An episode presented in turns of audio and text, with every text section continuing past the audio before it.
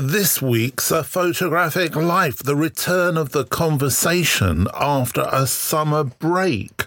I decided to drop the music so we had even more time to fit in the conversation. So don't worry if you haven't heard that uh, usual tune to welcome this particular episode. If you're new to this, every month, in the first week of every month, I meet up with Bill Shapiro and we talk about photography in all its different uh, aspects. So, who's Bill? Well, Bill uh, served as the editor in chief of Life, the legendary photo magazine, and was Life's relaunch uh, editor in 2004 uh, which was the largest in Time Inc.'s history. Later, he was the founding editor in chief of Life.com, which won the 2011 National Magazine Award for Digital Photography. He's the author of several books, among them Gus and Me, a children's book he co wrote with Rolling Stones guitarist Keith Richards, and What We Keep, which looks at the objects in our life that hold the most emotional significance. A fine art photography curator for New York galleries and a consultant to photographers. Shapiro is also a contributing editor to the Leica Conversations series. He's written about photography for the New York Times Magazine, Vanity Fair, The Atlantic, Vogue, and Esquire, among others. Every Friday, more or less, he posts under the radar photographers on his Instagram feed where he's at Bill Shapiro. Now, you're probably aware of my background if you listen to the podcast, but suffice to say, I've spent 40 years working with professional photography as an art director, as a photographer, as an editor, and now as a broadcaster, oh, also as a filmmaker and lecturer. Anyway, this episode is about the pivot. So let's get into it, shall we? So, Bill, welcome back to the conversation. Welcome back to the podcast after a, a little summer hiatus. Um, you put forward the idea that we should talk about pivoting. Um, what do you want to talk about pivoting, and what do you mean by pivoting? When I I want to talk about pivoting because the last two conversations you and I had were about AI, if you recall, very passionate conversations, and the subject raises a lot of passions in certainly in the people that I interviewed um, you know, before we spoke. And a lot of there was a lot of fear, and a lot of them were saying, "Oh no, when I when AI really comes, I won't be able to do this part of my practice or all of my practice, and I'm scared, and I'm going to have to start looking for something else to do. I'm going to have to I'm going to have to pivot to something. I don't know what it's going to be." And so that's really why I started thinking about this moment in a person's career, whether they're a photographer or not, when they have to think about making a change. And that change could be because of external circumstances or internal circumstances. And I want to talk about all of that and, and, you know, why change can be a great thing and not something to be scared of. So this word pivot, it seems to be something that a lot of people are using now. As, as, as, far as I'm concerned, it seems to have come out of politics. Every politician seems to be pivoting, um, which seems to be a word they use now instead of changing their mind. But what well, actually, about- you know, the the my experience of pivoting really took took off in in sort of startup business culture where a startup would think okay we're going to be a great uh, you know genetics um, startup. And then they'd get signals from the audience or from the crowd or customers and they'd be like oh you know what? We do this one thing really well but it's not actually genetics. It's the design of our app. So we're going to get into app designing. And that's and that's the pivot um, that's the kind of pivot that I guess I'm I'm thinking about. But I think that's interesting in itself. I don't want to get too hung up in the semantics, but maybe they are important here in that if you say you're going to change direction or you're going to change what you're going to do, there's a, there's a real fear factor, or there can be a real fear factor attached to that. With the idea of using the word pivot, it's it kind of to me makes a suggestion of kind of a change of direction that may not be necessarily a complete change of um, practice of what we do. So are you talking about photographers afraid of AI who think they might not be able to be photographers? Or are we talking about photographers saying, I want to photograph a different type of um, um, uh, subject area or change my client base or, or change the people who are commissioning me or, or whatever? Yes, all of the above. Okay. In that case, um, where do you want to start? There's sort of um, two prongs here. One is when external circumstances, and I would say AI is one of them, or I would say, you know, the sort of death of the or the slow, the slow dying and withering of like the magazine industry is an external circumstance where you feel like you might not be able to do the kind of work at the kind of volume you were able to do before. And then there's the internal circumstances, which are, you know what? My passion for this isn't there, or that's so exciting. I really want to get into that just because it's making my heart tick. So I could start in, in, in either internal or external. Well, I think I'd like to start with external uh, because I've got a horrible feeling, or maybe a good feeling, that this may take up more than one episode. So why don't we start with the external and see where that leaves us? That sounds great. Okay. So let me just start off. The, I suppose, in a sense, when you said about pivoting, um, and we have had AI certainly brought out some rigorous conversation. And bizarrely enough, I'm just as passionate about the idea of pivoting. And that may sound strange, but it's based very much on being the person who used to commission photography for years.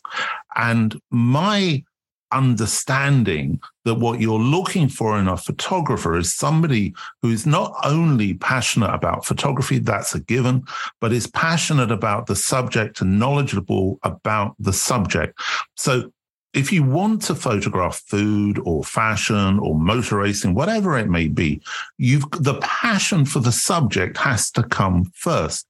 So you can't just wake up one morning and think, I want to be a food photographer because there's lots of work doing that. You've really got to have that passion as well. So I'm always a little bit nervous when people say to me they want to pivot uh, to something without sort of in-depth research into what that really means. So, so let's say that there's an external circumstance, and whether that's AI or whether that's um, uh, you know some sort of economic force, and I'm realizing that as a, a, a documentary photographer, um, I can't make it anymore. I can't make a living anymore. The the it's just not there.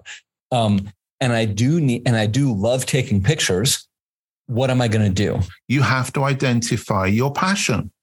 And I, there's, there's so many examples I could give of different photographers who've kind of thought, yeah, I can do this. And I, I, I'm slightly sort of caveating what I'm saying because I think it also does really depend upon where you live because different environments, different work environments, economic environments require different things from the photographer.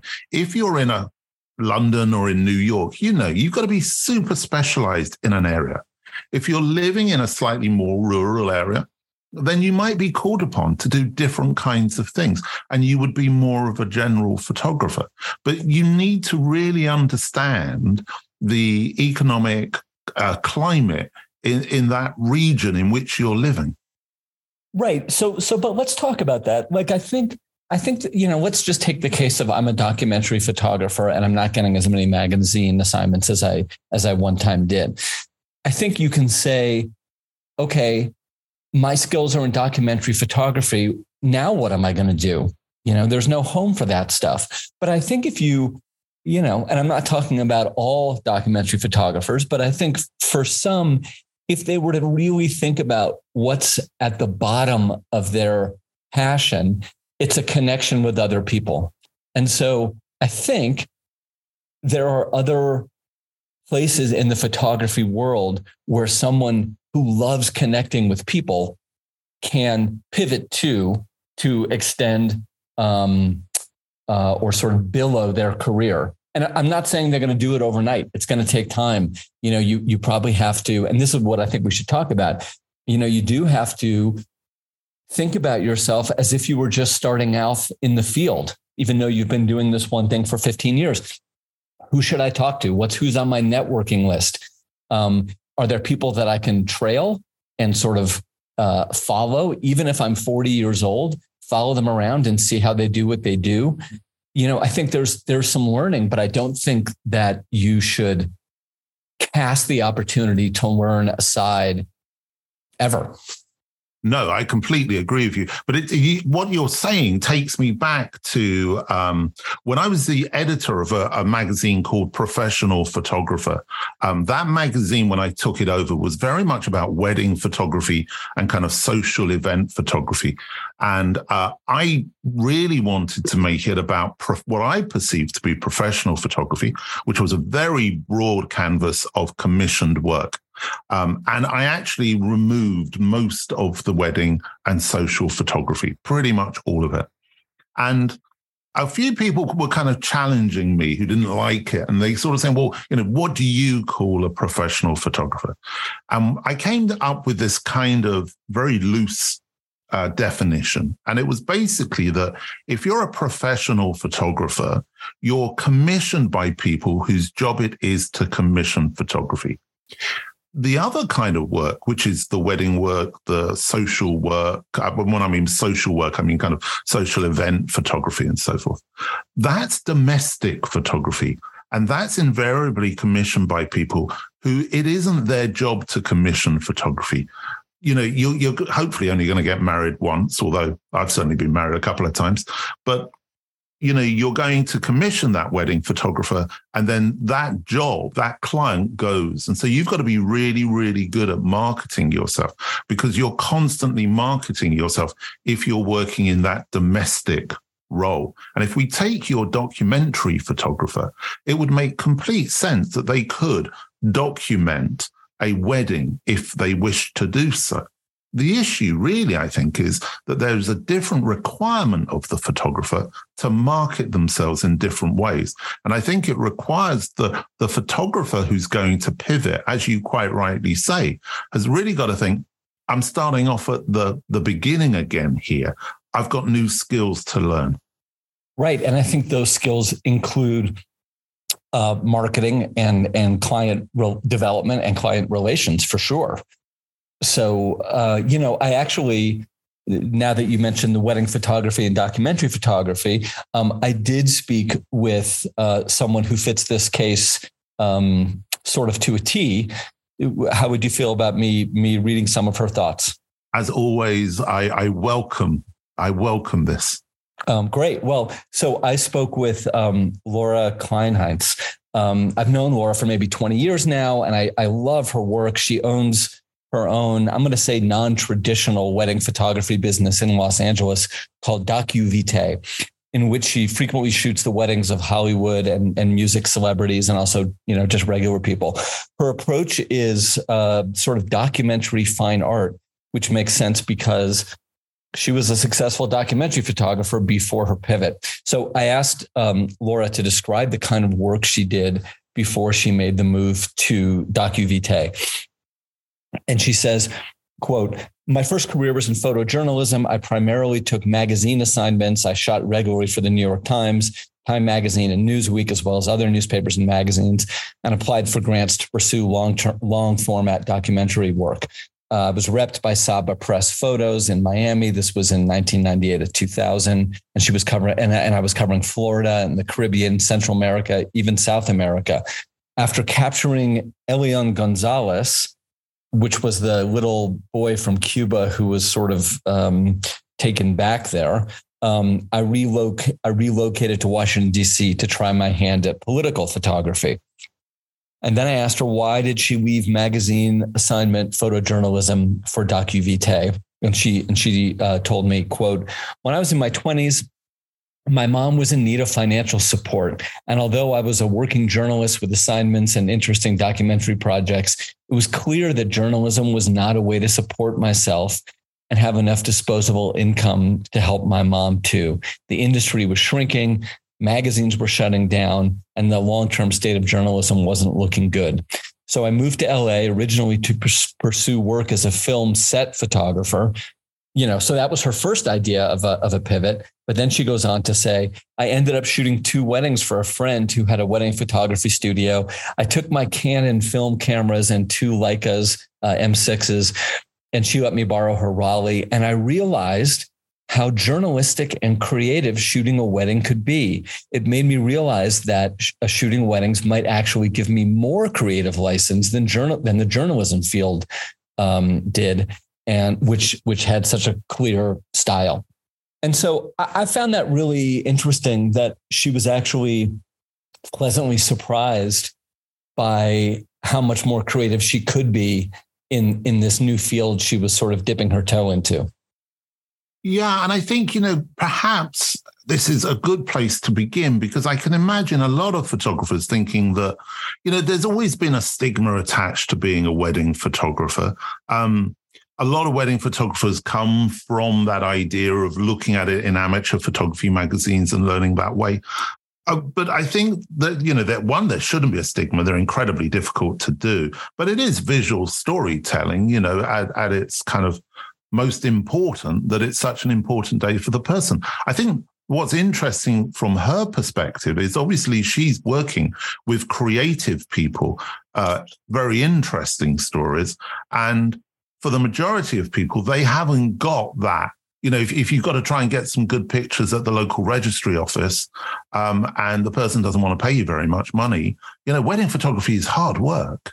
Oh, yeah, for sure but but I think that's part of the way that she chose to nudge her business based on her skills. You know, um, she was looking for people who would give her more leeway to be expressive in her uh, in her art and in her work. Um, and you're right, not everybody can do that, but um, I think she was very wise to follow that approach as opposed to um, as you were describing, a slightly more conservative, you know, call it cookie cutter approach. If you're lucky enough to get to get into that, and you're living in LA and and whatever, right? I asked her psychologically and emotionally, was it was it hard for you to leave your previous career behind? And I think this is getting to something, Grant, that you were starting to hit at. And she answered, quote, yes and no. It was definitely psychologically difficult to leave it behind. But if I'm being honest with myself, a lot of that was really about my ego. When somebody asks you, what do you do for a living? And I could answer, oh, I shoot, uh, shoot a lot for Time and Newsweek. And immediately built a picture of someone doing interesting work for well known entities. Tell them you shoot weddings and it falls kind of flat. They think, oh, you're a wedding photographer. The other thing that was hard to accept was the feeling that my new line of work had value journalists are taught that what they do is valued by society, that their work is a critical part of keeping people informed. It's taken me a long time to realize, she writes, that this work, uh, um, she says rather, that this work is valuable too. While the audience is much smaller, the value to those who hire me is much greater. You're, you're hitting all sorts of buttons here for me because it reminds me about being in the States in the early 2000s, late 1990s. And if I used to say to somebody I was a photographer in America, uh, particularly in New York, they would say, Well, who do you work for? If I was to say it here in the UK, they would say, Do you do weddings or are you paparazzi? And I think there's a lot in that of kind of that kind of uh, understanding of w- what the role of the photographer is. Yeah, absolutely. And what what I like so much about what what Laura said here, which not everybody is willing to cop to, is the is the piece of ego. You know, is the ego part of all this, and equally important, the self identity part. You know, if you identify as a certain kind of photographer for many years and then you feel like you have to switch, um, that's a hard thing. And it's a hard thing to think of yourself in a new way. And I think that's that's scary. I agree with you. And I think that's why the use of the word pivot, it's it's kind of perhaps an easier one to use than changing. Feels more kind of developmental or evolutionary than a kind of I failed at that, I've got to do something else. A hundred percent. And you know, I, I I think and this is moving to the to the internal space but when i think about pivoting you know, I think about this basketball player we used to have in the United States. Pivoting is a is a basketball term. Um, his name was Michael Jordan, and he was very good at basketball. So good that he won all these championships, and then decided, you know what, I want to play baseball. Um, and so he gave up this sport that he was, you know, the the top. He was the he was the number one guy, and tried baseball, and you know, didn't do so well. Um, but I don't think that's something he regretted. You know, he went back to basketball, of course, afterwards. But I think it is an evolutionary thing, and sometimes you, you know, you you can't be the best anymore, but you want to try something new. Yeah, he certainly did okay with trainers. Yeah, he did. He did okay. He did okay with that. well, so here's the thing. If we look at the idea of the photographer as a visual storyteller, if we think about them as having a, a, huge range of transferable soft skills, which I think they do have around communication, then, you know, in answer to your question about the pivot and where I was kind of saying at the beginning here is if you are a photographer taking photographs because you want to be a photographer, then I think you really need to identify what you really mean by being a photographer. Because from my perspective, you know, photography is like a laptop, it's just a means to an end. And what's really important is why are you doing it and what do you want to do with it? So if you are a documentary photographer who is obsessed with Formula One, it would make complete sense for you to pivot into that area of motor racing or telling stories in that environment. But it wouldn't make sense for you to move into the studio um, and be a food photographer unless you've got a passion for food. No, but also if you do like Formula One and you like cars and you like shiny objects, it's possible that over time you could hone your skills into doing perhaps studio shots of cars. Yeah, absolutely. And and there's, a photographer uh, I know of, Justin Leighton, who was a documentary photographer in Sarajevo and so forth, and is now um, one of the leading car photographers in the UK. It also reminds me of a, a great story of a photographer called Roger Stowell here in the UK, who um, was a leading fashion photographer. Things went a little awry for Roger. And um, he then spent a year locked up in a studio um, photographing food, came out at the, uh, at the end of that year with an incredible food photographer. And to this day, is is an incredible food photographer. So was that a situation where I'm so curious about that, where he, you know, d- didn't have um, lots of quote unquote food skills or maybe food lighting skills or or styling skills, and basically went and uh, taught himself or had people teach him how to be that thing? No, he taught himself. He cooked the food. He photographed it. Uh, Roger, what, if you don't know Roger Stowell, S T O W E L L, he now lives in rural France, and he's on Instagram every day photographing the food he makes. Um, so he was self-taught, and I think if you're going to pivot, you need to understand you can't. I once had somebody come to me and say, and I, the reason I use this food um, analogy is it's it's come up so often for me as an art director. I want to shoot food for you, and I'm like, okay, show me the work. And they were like, well, I haven't got any, but I can do it. And I was like, well, I'm working with the best there is. So why should I work with you just because you tell me you can do it? You need to show me. So if you are going to pivot, you really need to think about this as a long term pivot. And you need to create a body of work that's going to convince other people that you are the new thing that you say you want to be. It would it would take some discipline, but if you feel a pivot coming on, I think it would be so wise to develop a curriculum for yourself. And the way to start that is probably try to talk to a couple of photographers. Let's just say, in this case, food, you know, try to take a couple of food photographers out for coffee or a drink, find out the skills that you need, and then start trying to teach those to yourself. And whether that's YouTube videos or asking people to show you how to do it, or just experimenting, experimenting, experimenting, as, as the photographer you just mentioned did, you know, I think the discipline is how do I teach myself this new skill over X number of months or years? I think that's the case. I think it really, but again, I'm, I'm sort of caveating this because I'm feeling quite often when I speak to um, students and I'm teaching them, particularly if they're uh, from, for example, from Australia or from South Africa or what have you, where the the photographic environment requires a photographer to perhaps dip their toe into different areas of work. They might do a little bit of fashion, a little bit of portraiture, a little bit of documentary, because the um, the competition there isn't as strong.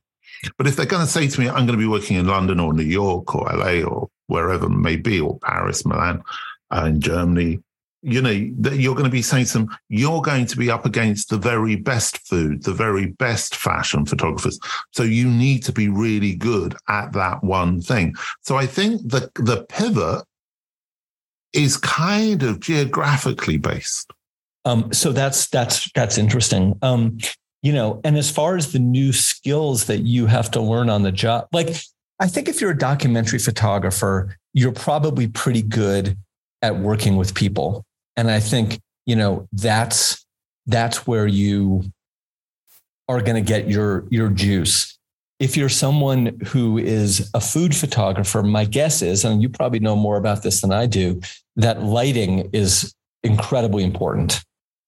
Well, I mean, lighting's important in all areas of photography. Well, right. But yeah. if you're in a studio shooting mashed potatoes, um, you know, to make it look a, certain way in that moment. Um, but it, but in any case, you know, one of the things I asked Laura was about skills um, that she didn't know that she sort of that that that she had to pick up, and and there were two that jumped out that I thought was kind of interesting. So she's going from documentary to wedding, and she said shooting group shots was not something um, that I'd ever had to manufacture on journalistic jobs. And it requires wrangling and directing large groups of people and getting everyone to listen, focus, and do what you need them to do in a short amount of time. So I thought that was like a pretty interesting skill that, you know, caught sort of caught her by surprise. And the other one was, you know, you need to make flattering uh, photographs of people, she told me. As a journalist, I captured the moment and made interesting photographs, but making sure the subject looked glamorous wasn't part of the deal. When shooting weddings, even if shooting with a journalistic eye and aiming to be artistic, people also want to look good. Well, you know, you said about a, a, documentary photographer being good with people. You you know, you've worked on magazines as have I, as have I. You know, the, the skills required to actually go to a group of people and make them feel comfortable and make an image work and construct an image is very different from being a documentary photographer. And it also requires a huge amount of ability to be collaborative. And I think that's one of the biggest challenges for a lot of photographers who move into, I mean, we haven't even scratched the surface yet about the idea of photographers moving into moving image and, and pivoting in, into perhaps the most obvious place for them to go, which is filmmaking. Right. Um, I spoke with Sean Gallagher um, between um, 2016 and 2021. Sean, who lives in New York City, served as a photographer in charge of promotional and documentary backstage stills for The Daily Show. Uh, and then in 2021, he did the same for The Tonight Show. So, in that capacity, he shot everyone from Trevor Noah to Oprah to Steve Martin to Bernie Sanders and to Ricky Gervais. You know, every night he shot celebrities. Um, so, you know, it seems like a pretty amazing job. So I asked him why he'd want to leave. Uh, and he told me this. And this is, you know, I think more moving towards the internal. Um, you know, it was just sort of time for him. And he says, well, it's still show business. Nothing is ever a steady dream job in a world where a show can be canceled because of a tweet and talent always have, has different plans than everyone else. I've been working backstage in various capacities since I was 18 years old. And I've always thought that the most interesting show at any show is backstage. The inherent problem, though, is that it's generally expected that what happens there stays there. So the most interesting images are often never used, or the people doing the choosing don't understand what they have, or there's no way, at least in their eyes, to use those images to maximize clicks and likes. So Sean was clearly feeling a little bit, I think, uh, creatively restrained and frustrated that these great images he was making on a daily basis, and on a nightly basis, um, weren't weren't being able to sort of see the light of air, uh, the light of the day. And where did he pivot to? He he told me, uh, quote, I'm currently shooting key art portraits and all kinds of subjects on set and backstage. And I'm working more on theater, film, and episodic te- on the episodic television side of things, as opposed to the grip and grin churn of late night when I'm sh- so he's freelance now, and he and he told me when I'm shooting in my own studio, I get to build and control my own looks as opposed to working in the world that someone else has lit, uh, and I love that.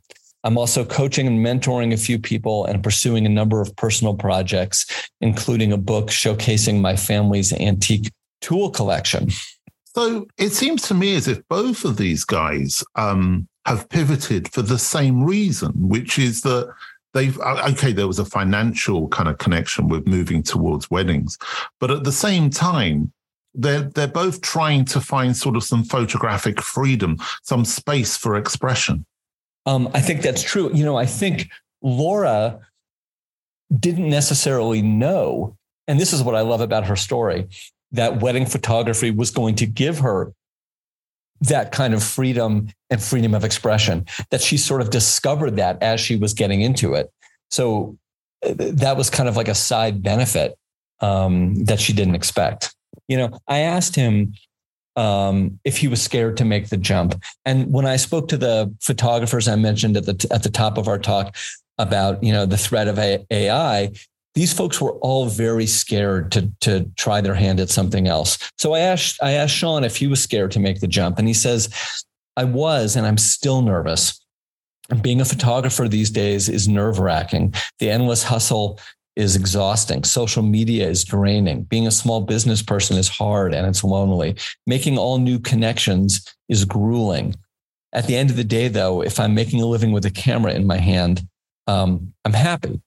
And, and I asked him if it was hard to leave that previous career behind. And he says, it wasn't hard in terms of being ready, but it was hard because it was what I had become accustomed to. And let's face it, stability is, com- is comfortable, even if it's merely the illusion of stability, which I think is a great point. Um, he, he told me that COVID blew up everything. So I think there are, I, I think having that giant shock made it easier and I had more clarity than I would have had otherwise. It was time. I sometimes miss the pressure and the craziness of working in front of a live audience, but I don't miss everything that went along with it.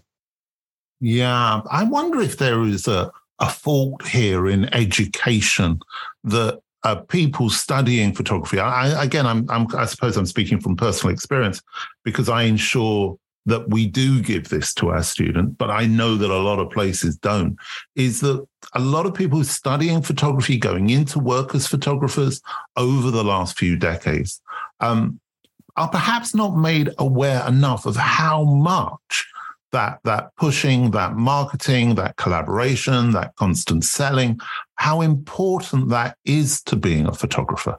I mean, I think that's hundred percent right, and I think you know, um, it it is going to involve probably a new Instagram feed and uh, a new website or a new section of your website. It may involve um, doing something you haven't done before, like an email, you know, like a newsletter list.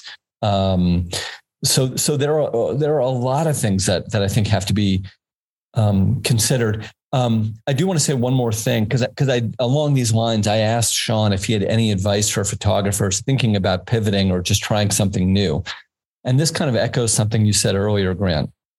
He said, um, Sean Sean said, absolutely do what you love, but try to get good at a bunch of different things first. For example, I regularly shoot portraits, documentary, tabletop product, food, landscape. There's nothing anyone can ask me to shoot that I'm that I'm not comfortable shooting. Be able to shoot in natural light in studio or on someone's couch. Know how to get um, correct color without a calibrated monitor. Knowing all this, it doesn't feel like quite as much of a pivot as you think. And with these tools, anyone can pivot or try something new. Just take stock of what you do and what you know, and conversely, what you don't know, and see how it could apply somewhere else. I have a friend who was a wedding photographer, he told me, um, and was worried she'd be a wedding photographer forever. Meanwhile, she was a total warrior, could go anywhere with all the gear, shoot in any light, was comfortable directing subjects and shooting under pressure, thought nothing of turning images around in a tight time frame. And those are skills that can be used in any field. But this is the key to the whole thing, I think, um, is that it's so um, negative. It's such a negative approach that too many photographers, I think, bring to the idea of being a photographer that you have to be siloed, that you have to be in this kind of one box, doesn't talk to another box, or it looks down on the other box. And I, I talk about this all of the time, primarily because what you know Sean's talking about there are basic photography skills which are adaptable, but then they could be adaptable to the thing you love, the passion. That the passion, the interest is what gives you your subject matter. But, you know, you don't have to say, I'm a landscape photographer. I'm a still life photographer. I'm a documentary. You know, they're all visual communicators, all visual storytellers. That's right. And I think to your point, you know, if you have the goods, you know, you you can call yourself whatever you want. And when somebody says, "Okay, show me the, show me show me your food photos," and if they're great, you can call yourself you know, just about anything. Yeah, absolutely. But I think the really key thing to understand here is, and I suppose it goes back to this thing. That's why I was questioning about pivot. Are we talking about pivoting from subject matter to subject matter, or are we talking about pivoting because of an economic situation that I think a lot of, well, I know a lot of photographers are facing, which is that suddenly there is no work for doing that thing anymore. Therefore, I've got to pivot to be a filmmaker or to be a DOP or to work in a completely different area. So there's a photographer I know. He was, um, I'm not going to mention his, his name. Um, he was very successful, you know, very successful, top of, top of the top of the heap. Um, made cover images for for Newsweek and Time and and and other international magazines. And he started to feel, you know, journalism dr- drying up and the lack of pages. And so he did this interesting thing. He started contacting large um, tech companies and asking if they were interested in having like a visual historian and as communication gets so much more visual these days, um, somebody, you know, a big tech company said yes. And so that's what he's doing now. He's he's sort of left the freelance uh, and magazine world behind and is documenting um, sort of day in day out events for this company. But I think that's such a clever idea, isn't it? Well, I, yeah, because you know you're saying, okay, I've got these skills. Um, traditionally, these people wanted these skills. Uh, these people are no longer there. Therefore, I need to go out and find other people who would benefit from my skills. Right. So, you know, if if you are a wedding photographer, you know, there are other things that you could see that you could sort of drift into if you wanted to, and that could be shooting, you know, big corporate uh, yearly events or whatever, which has some of the same dynamic. It's a very different skill set required. And that's why I kind of put that thing of domestic photographer and uh-huh. professional photographer. Because if you're really good as a domestic, that's nothing to do with the, the work you're creating. It's purely the fact of working with people who aren't used to commissioning as opposed to working with people whose profession it is to commission. They're two really different areas. And I think to jump between the two is really, really tricky. I think that's where the difficulty is that if you're used to working with a really good picture editor and suddenly you've got to speak to somebody who knows nothing about photography and might actually be a little bit condescending towards you, you've got to be okay at eating quite a large chunk of humble pie. You know, I think that's such a great point, and again goes back to some of the discussion we've had around around ego and identity. What you just said, the humble pie, uh, can't can't really be overstated. It's a it's a big deal. It is a big deal, and I think it's a big deal, particularly if you've had a successful career for maybe a, a, number of decades, and then you suddenly find yourself in a position where the phone isn't ringing anymore and nobody is commissioning you, and you lose that sense of worth because you've no longer got that sense of validation which would be coming through with the commission.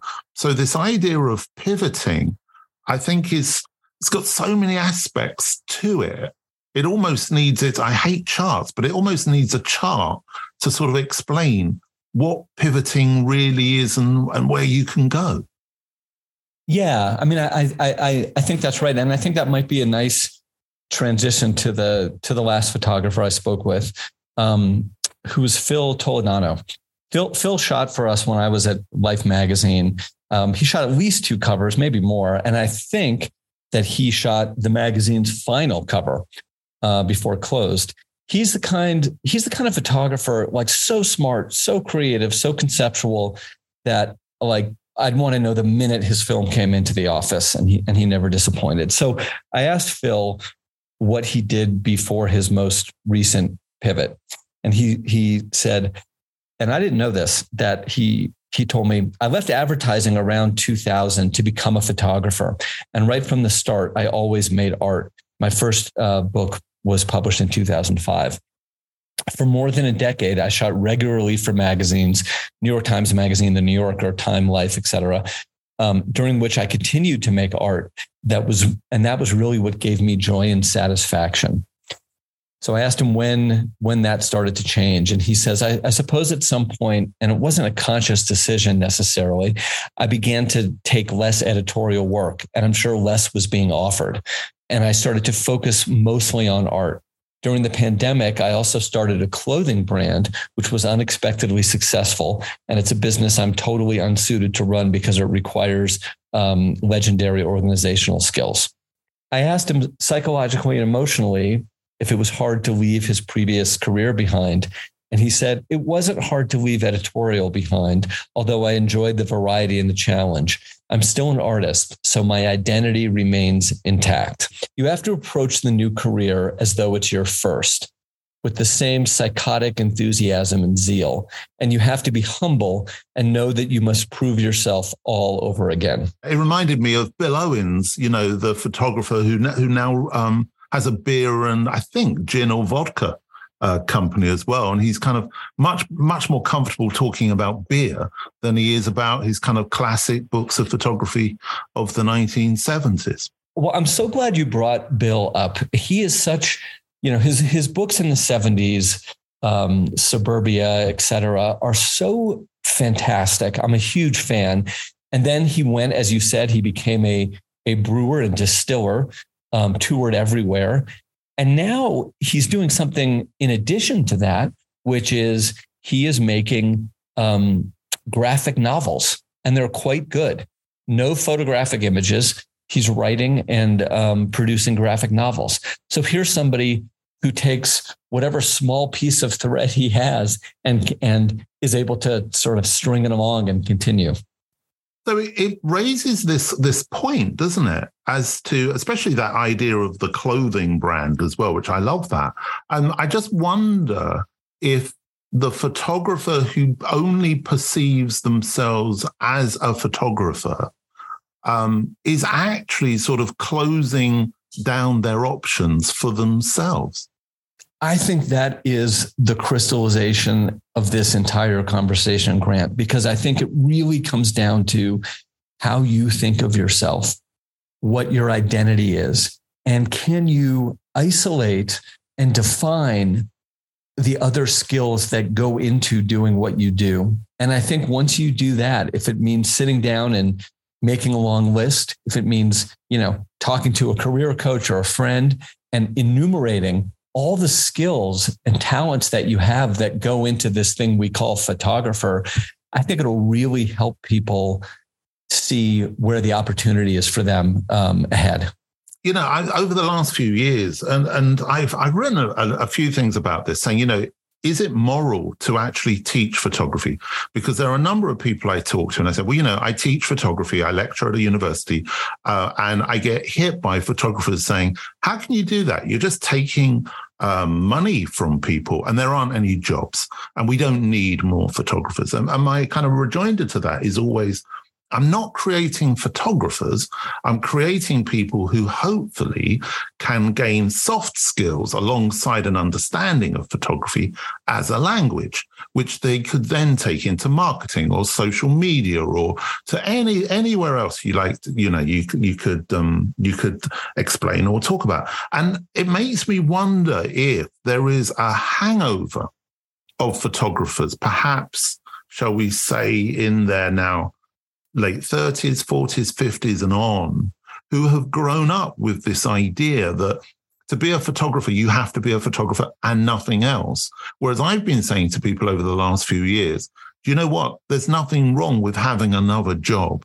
There's, you know, that doesn't make your photography a hobby because even if you're working on a commissioned basis, there are always times when a commission can come in and you can't do it because you're busy. Now, nobody needs to know that you're busy because you're doing something else.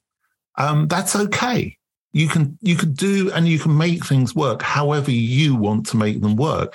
You don't need to feel this kind of external pressure to be something that other people think you should be.